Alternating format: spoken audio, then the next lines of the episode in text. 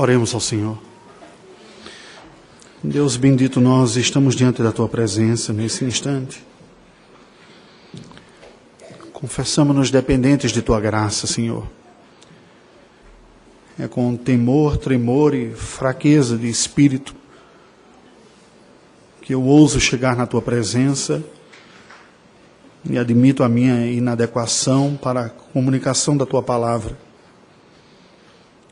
No entanto, Senhor Deus, confiados na tua promessa de que tu te dás a conhecer pela tua palavra através de instrumentos falhos humanos, nós suplicamos o teu favor e a tua assistência neste momento.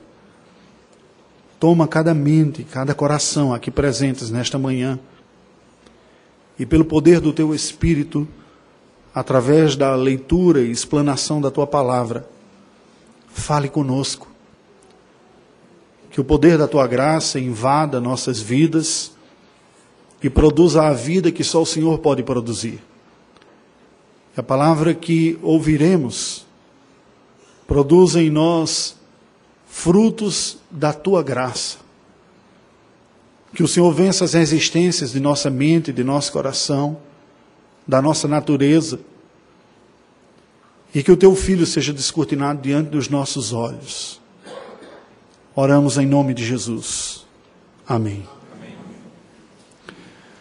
Há uma tentadora tensão recorrente e naturalmente presente em toda religião, a qual se expressa pela diferença entre uma religiosidade natural e humana e aquela religiosidade que é fruto da graça divina considerando que ambas as religiosidades se manifestam igualmente com vigor, com adeptos, com sistemas, ambas possuem conteúdos, práticas e descendentes, e muitas, muitos elementos em comum entre elas.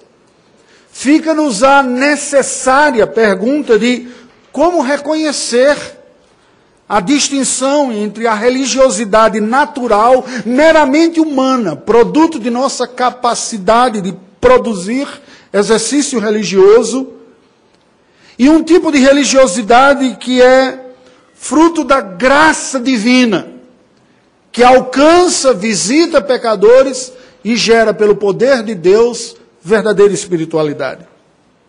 Nós vamos buscar responder a esta pergunta observando um contraste estabelecido sobre estes dois aspectos que citamos, conforme nos é apresentado no livro do Gênesis, capítulo de número 21, versículos de 1 a 21.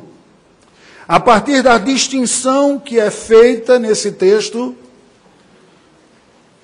entre Isaac e Ismael, que apontam para distintas descendências também.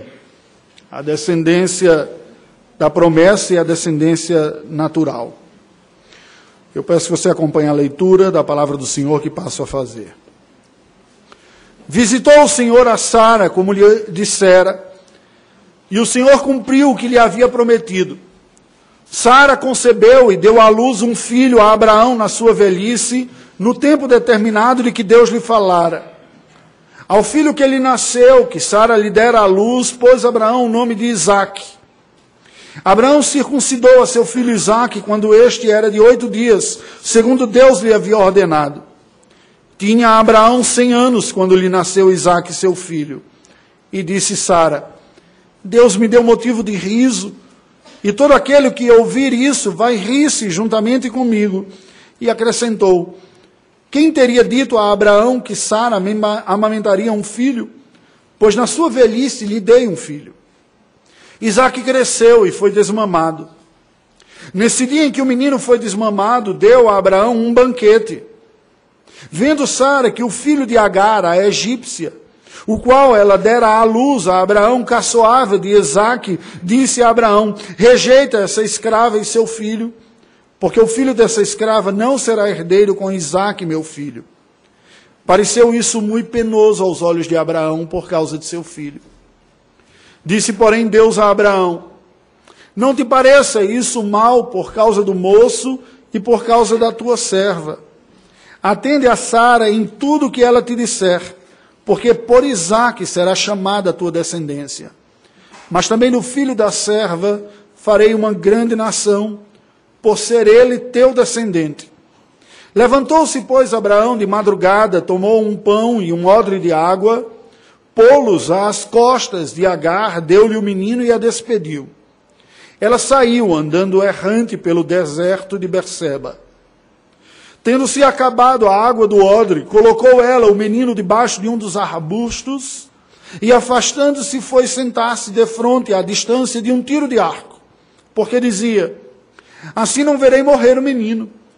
E sentando-se em frente dele, levantou a voz e chorou. Deus, porém, ouviu a voz do menino. E o anjo de Deus chamou do céu a Agar e lhe disse: Que tens, Agar? Não temas, porque Deus ouviu a voz do menino daí onde está. Ergue-te, levanta o rapaz, segura-o pela mão, porque eu farei dele um grande povo. Abrindo-lhes Deus os olhos, viu ela um poço de água, e indo a ele, encheu de água o odre e deu de beber ao rapaz.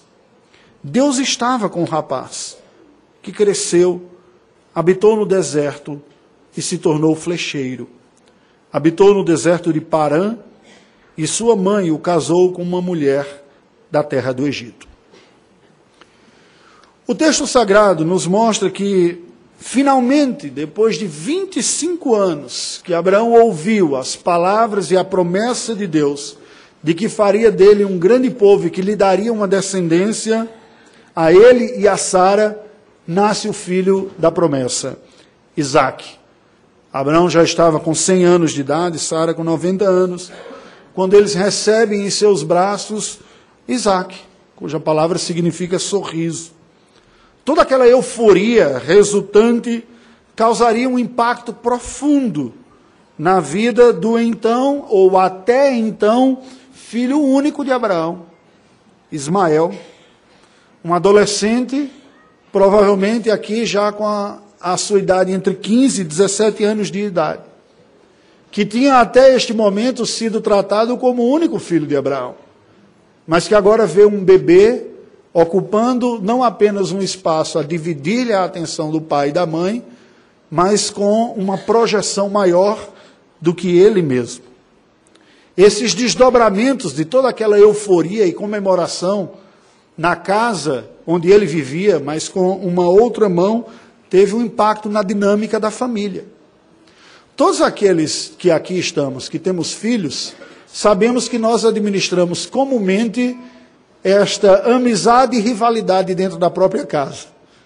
Não são poucas as vezes que os filhos acusam os pais de preferência e algumas vezes isso ocorre mesmo. Por vezes os vemos brincando e sendo cooperadores, por vezes os vemos espetando-se uns aos outros e temos que intervir, quase que para separar um conflito de Nações Unidas dentro da nossa própria casa. Não foi diferente na casa de Abraão, mas com algumas pitadas de agravamento, dadas as circunstâncias que cercaram a vida daquela família que levaram para muito além daquela simples rivalidade comum entre irmãos, mas passaram a marcar diferenças identitárias essenciais entre eles, que acabam por tipificar dois tipos de religiosidade. Também, conforme o próprio Paulo explica na carta aos Gálatas que nós lemos na abertura do culto no programa litúrgico desta manhã. Portanto, eu chamo a nossa reflexão nesta manhã o seguinte tema: heranças religiosas distintas e conflituosas, para que nós reflitamos sobre isso.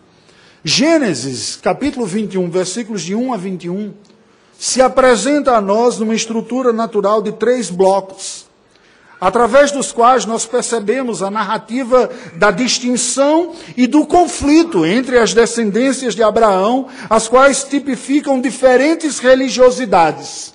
Uma religiosidade natural, terrena, produto da capacidade humana de expressar suas crenças, tipificada em Ismael. E outra, uma religiosidade de natureza primeira sobrenatural. Execução na história e na biografia das pessoas de uma promessa de Deus, tipificada aqui em Isaac. Acompanhemos o que o texto sagrado nos diz. Primeiro, Isaac e a descendência da promessa, conforme nos apresenta os versículos de 1 a 7. O texto sagrado começa dizendo que Deus visitou a Sara, aquela mulher que era estéril e que já tinha parado de ovular, tinha entrado na menopausa, não tinha mais óvulo nenhum, e o Senhor Deus cumpre um milagre verdadeiramente. Faz brotar a vida em onde não havia vida. Não me pergunte exatamente o que foi que Deus fez, nem como Deus o fez. Mas o que a Bíblia diz é que aquela mulher era estéril e ela veio a conceber. O Senhor deu àquele útero a capacidade de gerar um óvulo que não existia mais lá e que foi fértil e que pega a semente do seu marido Abraão e vem a concepção. E aquela mulher dá a luz a um filho na sua velhice, no tempo determinado que o Senhor falara, nos diz o verso número 2. Deus cumpre a sua promessa. Quando Sara toma aquela criança em seus braços, dá o nome de Isaac. E curiosamente, agora fazendo um contraste com o que ocorreu com Ismael.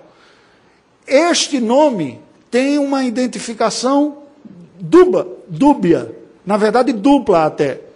Se no primeiro momento aponta para o sorriso irônico e até de uma certa incredulidade de Sara, quando Deus fala que ela engravidaria e que sorriu, e neste sentido, olhar para Isaac nos seus braços e dizer: Deus cumpriu na minha vida aquilo quando nem eu mesmo mais estava acreditando que ele faria.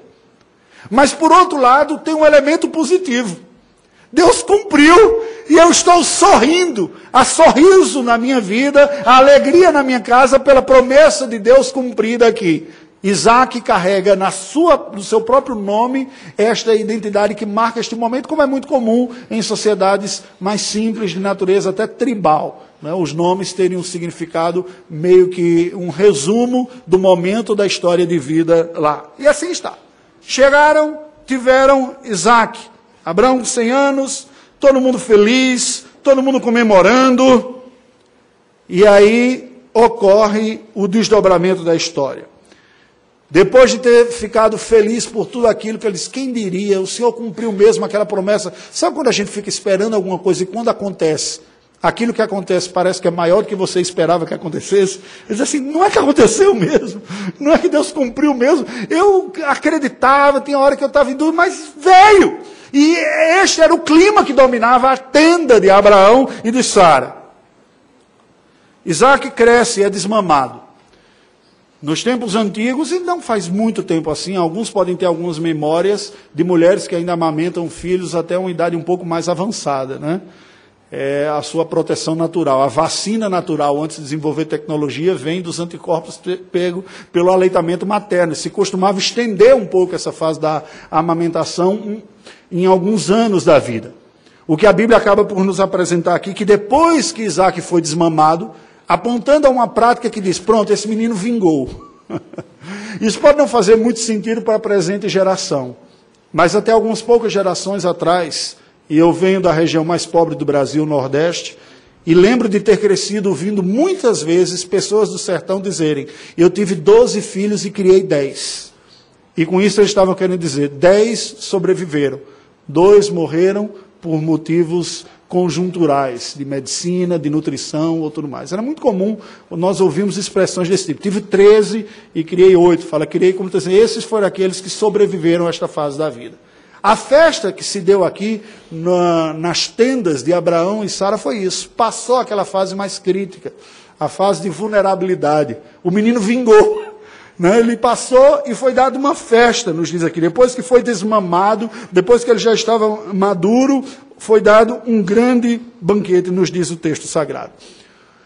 Isaac é a expressão concreta de que Deus é quem faz o seu povo miraculosamente. Essa verdade espiritual foi concretizada de forma também natural na descendência via Isaac, porque Sara não tinha condições de engravidar. E não se trata aqui simplesmente da realização do sonho da maternidade que muitas mulheres carregam consigo, uma boa parte delas carregam. A verdade que está sendo comunicada é muito mais profunda. É aquela que Deus forma o seu povo pelo seu poder sobrenatural e miraculoso de trazer à existência quem de outra forma não existiria. É uma verdade espiritual tipificada concretamente no nascimento de Isaac. Mas aí o texto sagrado passa dos versos de 8 a 14, mostrando que esta realidade de festa, de celebração do primeiro bloco, agora muda o cenário para um contexto de distinções e de conflitos entre os dois filhos de Abraão, Ismael e Isaac.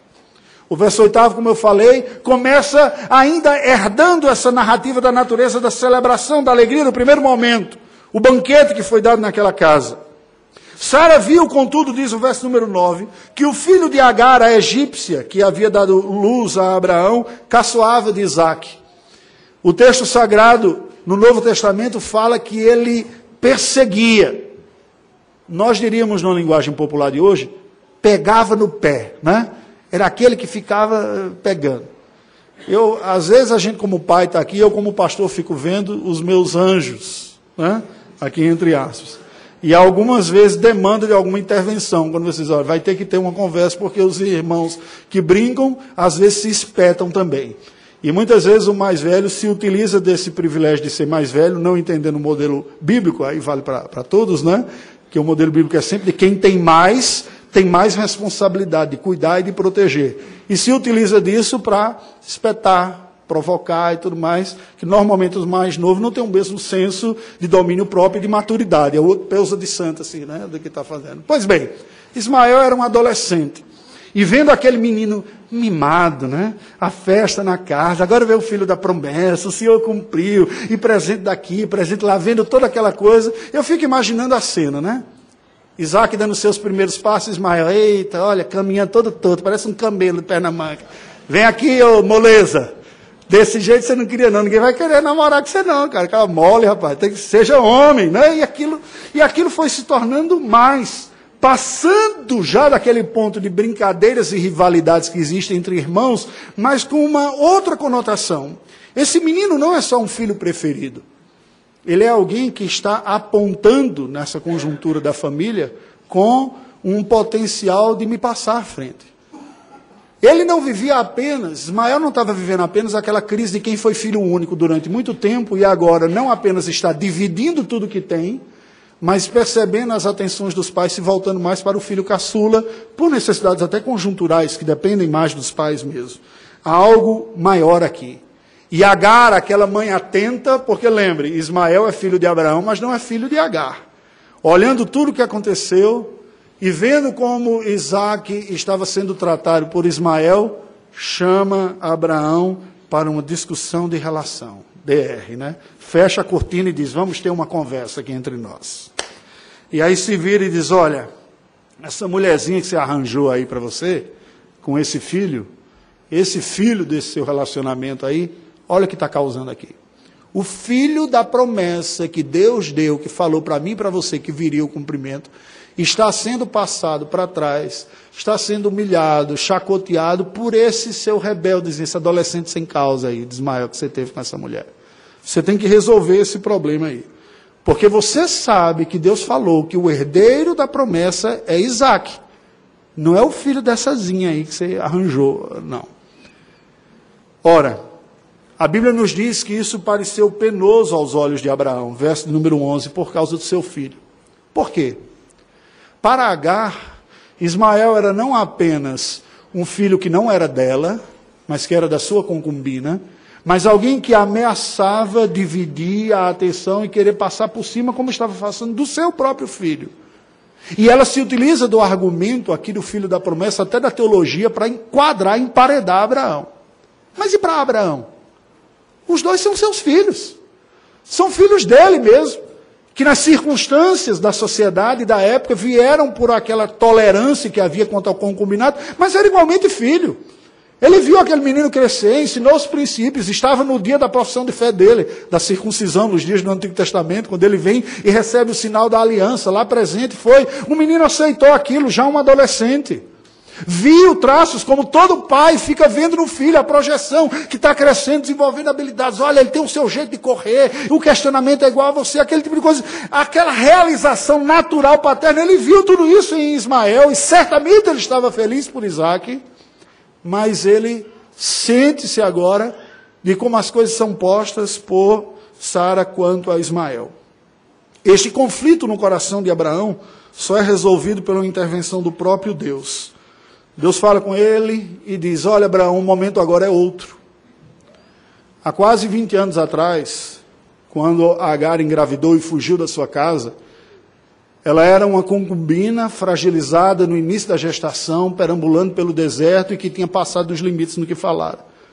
E eu ordenei que voltasse para que vocês cuidassem dela e do seu filho. Agora, não é esta mais a situação. O convívio de Agar no ambiente doméstico, a criação de Ismael e do que ele representa está se tornando uma ameaça para o cumprimento da promessa que eu fiz a educação, o fortalecimento dos vínculos e a maneira como estão sendo tratados está fazendo de Ismael um potencial rival daquele que eu cumpri a promessa. Ele não é mais um feto se desenvolvendo no útero, nem mesmo uma criança desprotegida. Ele é o seu filho, que você criou bem, educou bem, que não está mais agora fragilizado diante de um mundo perdido mas alguém que tem condições de seguir a sua própria vida. Pausa necessária para a nossa geração aqui no Brasil. Não são poucos os lugares do mundo que filhos, no fim da adolescência, já decretam sua autonomia. Saem de casa hoje, aos 16, 17, às vezes 18 anos de idade. Estados Unidos, Nova Zelândia, onde nós visitamos e conversamos. A própria cultura nesses lugares prepara os seus filhos com aquela ideia: eu estou treinando alguém para assumir autonomia e responsabilidade na vida. E os pais que têm essa matriz cultural comemoram a saída de casa dos seus filhos. Para nós latinos, isso é como uma faca no peito que diz que não ama, está deixando o meu bebê de 32 anos embora, ele não sabe lavar a cueca. Quem vai preparar a sopinha dele? A mentalidade dessas outras culturas é diferente. Ele diz: nós preparamos um agente, um indivíduo, um cidadão, ao ponto de podermos agradecer a Deus e nos orgulharmos. Aqui tem alguém que vai colaborar com o mundo. Assume a sua responsabilidade nessa fase da vida, que na maior parte da história, inclusive naquele tempo, já era considerado um adulto.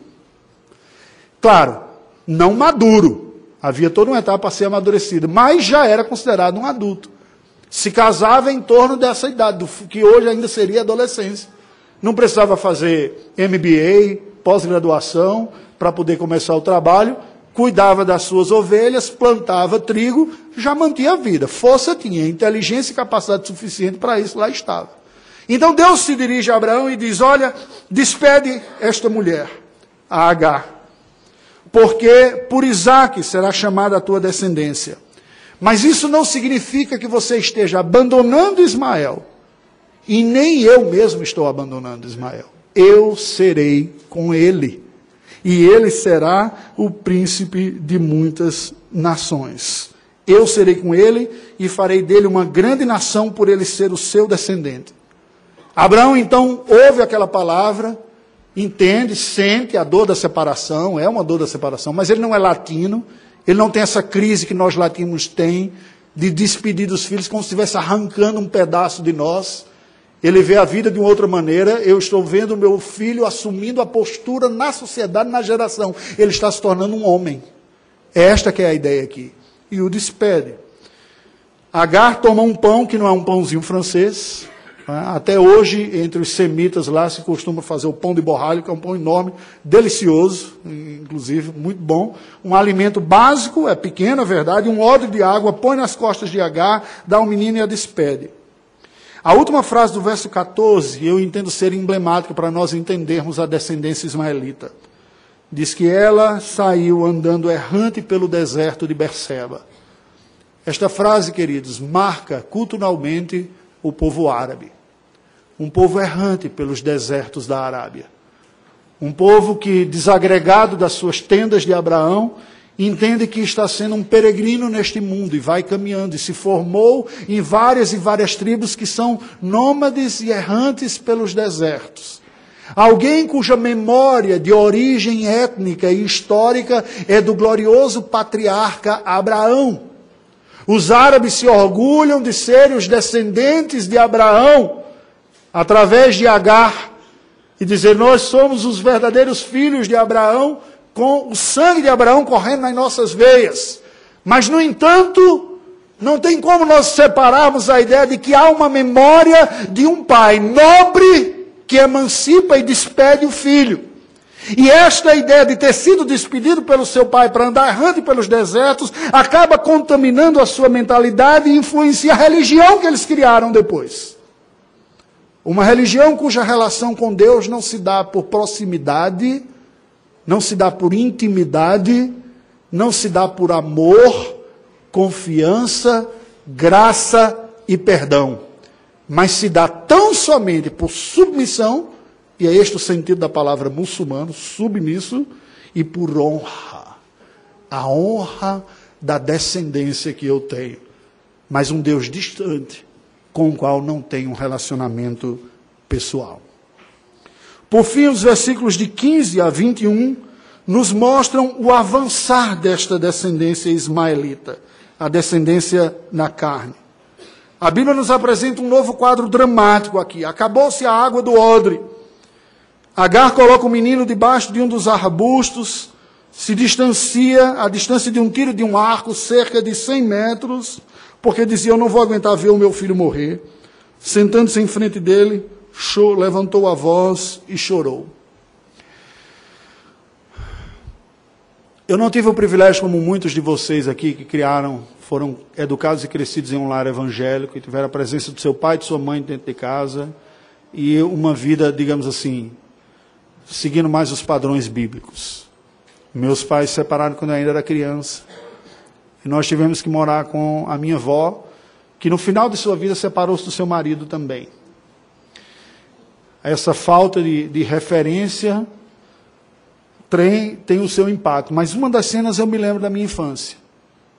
De acordar para ir ao banheiro e ver a luz do quarto da minha avó acesa e percebê-la com uma caneta e um papel fazendo contas.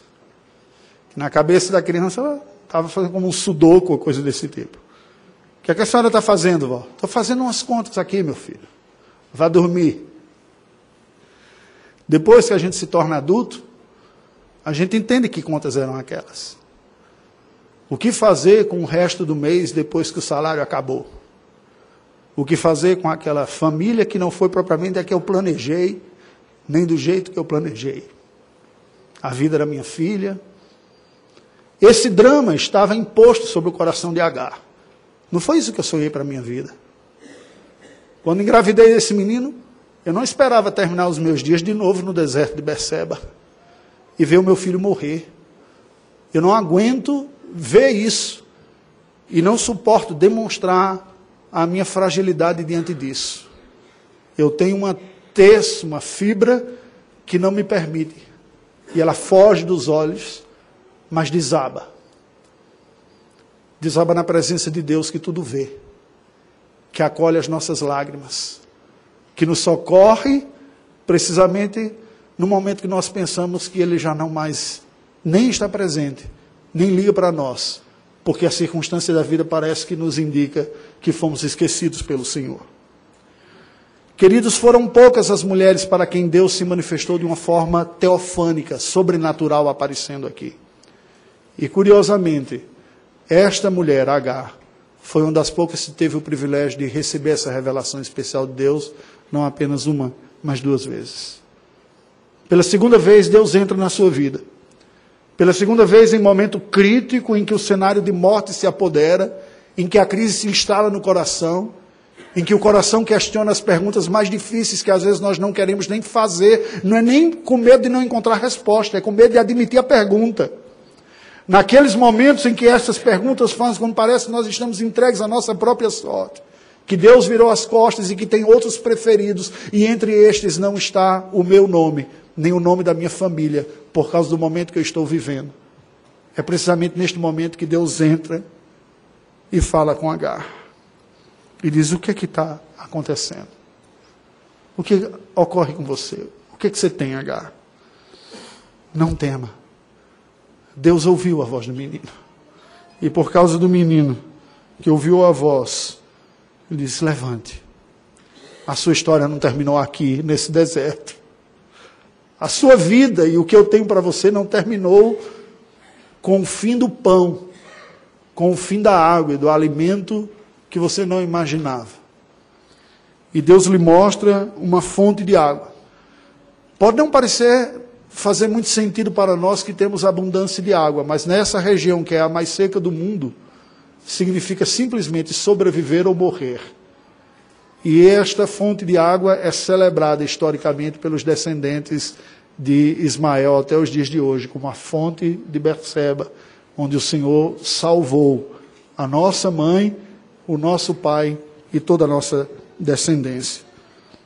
Deus lhe encoraja e diz: levanta o rapaz, segura-o pela mão, eu farei dele um grande povo. As circunstâncias são difíceis, você está em desvantagem natural olhando, você pode pensar que está desamparado, mas não está. Eu estou com você e com seu povo. Levante-se, erga a sua cabeça, vá adiante. As condições estão aí. Pode não ser aquelas que você sonhou para você, mas você não vai perecer. Aqui está a fonte de água. Beba, siga Vá adiante. E a Bíblia termina a narrativa dizendo: Deus estava com o rapaz, que cresceu, habitou no deserto e se tornou flecheiro. Isso é curioso porque todas as vezes que eu ouvia pregações baseadas em Ismael, coloca quase como capeta aqui, o filho do pecado de Abraão com H, que deu tudo errado e agora está atrapalhando, por isso que tem tanto muçulmano matando cristãos. Você deve ter ouvido coisas desse tipo. Mas quando nós vimos o que Deus fala, o que ele diz é diferente da narrativa evangélica, muitas vezes pregada. Deus diz: Eu estou com o rapaz. Eu asseguro que ele será uma grande descendência. E nações virão dele. Siga e vá. Agora, essa presença de Deus precisa ser entendida por nós como sendo uma presença em níveis distintos e realidades distintas. E aqui está o grande ponto da questão que nós levantamos para esta mensagem. Estas duas descendências, tipificadas em Isaac e Ismael, representam duas mentalidades e até religiosidades. Consciências da divindade e até neste caso aqui da divindade verdadeira, do Deus bíblico, Deus que apareceu a Abraão e apareceu a Agar e falou aqui, mas de duas perspectivas distintas. Da parte de Isaac, nós vemos a crença de que o que Deus falou, ele cumpre miraculosamente, soberanamente. E a descendência de Isaac aponta para o Redentor Jesus Cristo. Paulo fala do seu descendente, no singular, como sendo um, Cristo Jesus. Ele é o descendente de Abraão prometido. E esta linhagem, apesar de não ter sido historicamente o tempo todo, e nem mesmo na maioria das vezes, fiel, sempre teve um remanescente que creu na promessa de Deus. Você abre as páginas do Novo Testamento apresentando o Senhor Jesus Cristo como descendente de Abraão. O cumprimento dessa promessa aqui. Este é o Salvador. Por outro lado, você tem um grupo que entendeu Deus, a sua graça, o seu favor, mas ficou apenas com os benefícios naturais desta aliança e dessa bênção.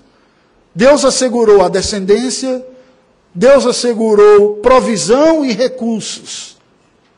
E aí eu lhe pergunto: isso não demonstra a condição espiritual de muitos filhos do pacto.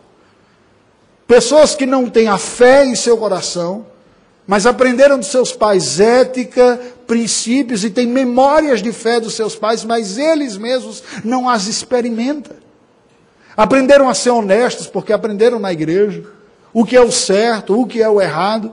Mas foram seduzidos e encantados com um projeto de vida que não é dominado por Deus ou determinado pelo Senhor. De tal maneira que eles se identificam com essa ascendência, mas não experimentam a realidade da graça, do perdão e da salvação. Simplesmente administram sua vida. Qual é a mensagem original desse texto aqui? O povo da aliança de Deus, com acesso a todas e as mais profundas bênçãos, é fruto da promessa soberana do Senhor e se expressa com fé e existências sobrenaturalmente concedidas, o que gera intimidade e identidade santas. Sou povo de Deus, é isso que me marca. Fui alcançado pelo Senhor, é Sua graça que me salva. Não sou melhor do que ninguém, mas Ele me alcançou e eu quero segui-lo. Isso marca o povo de Deus. E há um contraste desta mentalidade com uma descendência natural, porém alienada, desinteressada, não marcada em primeiro lugar pelo relacionamento com Deus, mas simplesmente pela descendência natural da carne. Sou filho de Abraão. Isso não foi privilégio apenas dos ismaelitas. O problema dos judeus na época de Cristo foi exatamente esse. O Salvador estava diante dos seus olhos, mas nenhum deles viu a necessidade de reconhecê-lo, porque lhes bastava ser filho do pacto. Eles não sentiam a necessidade de arrepender-se e de abraçar o perdão e a salvação que há em Cristo Jesus. Como alguém já disse, Deus não tem netos, na família de Deus só há filhos. As pessoas fazerem referência ao Deus do meu pai ou Deus do avô como sendo o único que eu consigo conhecer, a única relação que eu consigo é de descendência, mostra deficiência. Qual é o recado universal que nos é dado aqui? A descendência natural na família da aliança colhe bênçãos naturais, porque Deus ensinou os princípios. Semeie essas sementes e você colherá o fruto. Siga a palavra de Deus em qualquer área e você vai ser abençoado naquela área. No entanto, somente uma descendência espiritual, soberana e sobrenaturalmente é que desfruta das bênçãos mais profundas, da redenção, do perdão, da salvação e da espiritualidade redentora, na graça do Espírito e na cruz de Jesus Cristo. Há um contraste aqui entre a confiança na carne e a confiança na graça incluidora e perdoadora de Deus. Concluindo, dentro da igreja de Deus, e em cada filho crente, e preste atenção que eu me dirijo àqueles que são filhos de crente, que foram batizados na infância e que frequentam a igreja. A exortação vem especialmente para vocês, mas para os pais também. Membros não comungantes, menores. Há uma tensão que os perseguirá. A tensão de viver confiado na carne, na sua genealogia religiosa, ou confiado na promessa de Deus de ser capaz de perdoar e salvar, inclusive filho de crente. Deus é tão maravilhoso que ele salva até filho de crente. Já pensou?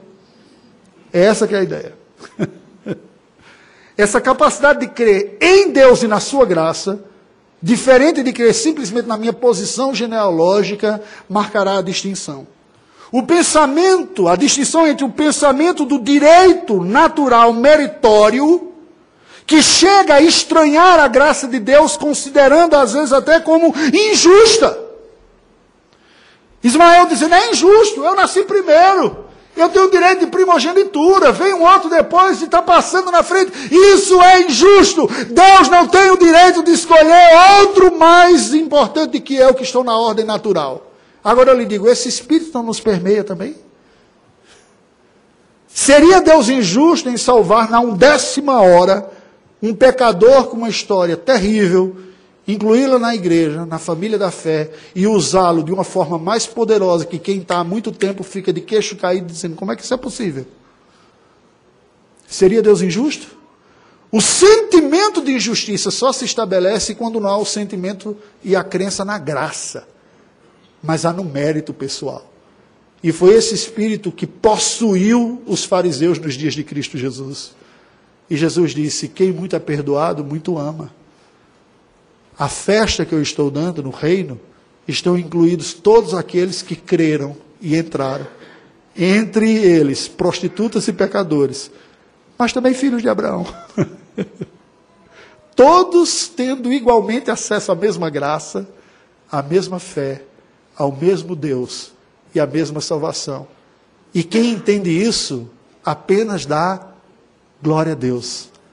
Graças a Deus fui incluído nessa família. Não por mérito, não por genética, não por característica em mim, mas pela capacidade de Deus de compor a igreja da forma mais diversificada possível. Entre os que nasceram na aliança, quem estava fora da aliança. Entre os que já estavam e começaram a trabalhar na primeira hora, quem chegou na terceira hora, quem chegou na sexta hora e quem chegou na última hora. Somos todos parte da família de Deus. Qual foi a hora que você entrou nessa família? Qual foi a hora? Talvez você não tenha entrado ainda.